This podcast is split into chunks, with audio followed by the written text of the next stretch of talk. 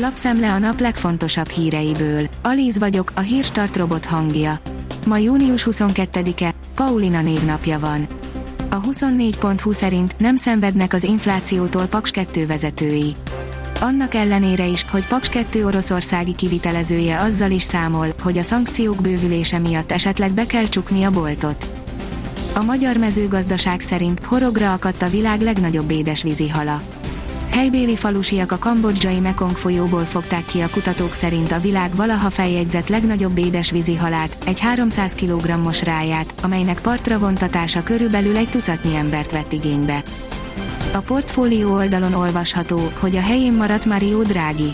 A római parlament felsőháza megszavazta Mario Draghi olasz kormányfő beszámolóját az ukrajnai háborúval kapcsolatos kormánylépésekről kedden, miközben a legnagyobb kormányerő öt csillagmozgalom egyik alapítója kilépett a pártból és új frakciót alakított. Hiába az alacsonyabb magyar adóterhek, Románia jobban teljesít kevesebb munkavállalói költségnövekedéssel nagyobbat ugrott Románia a bérek terén, mint Magyarország, a forint gyengülés mellett itthon inkább a költségvetés jár jól, nem a munkavállalók széles köre, írja a Forb. A motorhang oldalon olvasható, hogy LMS BMW, BMW i4M50. A BMW motorsporttól, amelyet röviden M-nek hívunk, azt szokhattuk meg, hogy hatalmas köpcent jellemzően biturbo motorokkal felvértezett, optikailag is egyedi, szupergyors csúcsgépeket készít. Az optikai tuning megmaradt, a villámgyors sebességért pedig ezúttal már villanymotor felel. Nincs, vagy éppen más a hang, más a gyorsulás érzése. Furcsálják a vállalkozók a munkavállalók minimálbéremelési javaslatát. Korai még arról beszélni, hogy jövőre mekkora mértékben emelkedjen a minimálbér, mondták a végének a vállalkozói oldal képviselői, írja a vg.hu. Felpattantak az amerikai tőzsdék a szünet után, írja a napi.hu az amerikai részvények kedden emelkedtek, ahogy a kereskedők visszatértek a hosszú hétvégéről, és a részvények ledolgozták az elmúlt időszak veszteségének egy részét az S&P 500 legrosszabb hetét követően, amely még a járvány kitörésekor volt. Hajókba viszik, nem haza a navosok a kannákba tankolt üzemanyagot, írja a hvg.hu. Kannákba tankolnak, de csak azért, mert van olyan területe az országnak, ahol nincs benzinkút. Az Infostart írja, egy alkalmazásba egyesíti a P és PASZ funkciót a Samsung.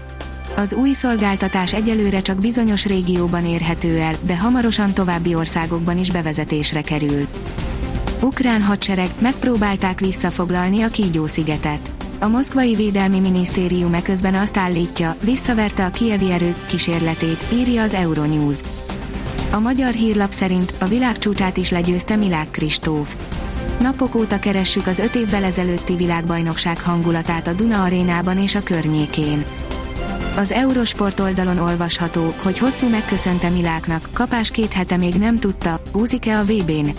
Amellett, hogy Milák Kristóf első, Kenderesi Tamás hatodik lett a férfiaknál 200 méter pillangón, a nőknek középdöntőt rendeztek, ahol hosszú Katinka és Kapás Boglárka is érdekelt volt.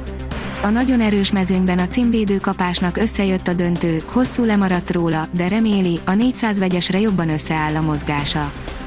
Frappánsan nyilatkozott Milákról hosszú Katinka. Kapás boglárkát a felkészülése során csípősérülés hátráltatta, így már annak nagyon örül, hogy döntőbe jutott, írja a 24.hu. Komoly esőt hozhat a front, de ismét nem keletre. Újabb hideg front éri el hazánkat szerdán, az esti óráktól kezdődően leginkább hazánk délnyugati felén számíthatunk zivatarra, felhőszakadásra. Ezzel szemben a keleti tájakon tovább nő a szárasság, írja a kiderül.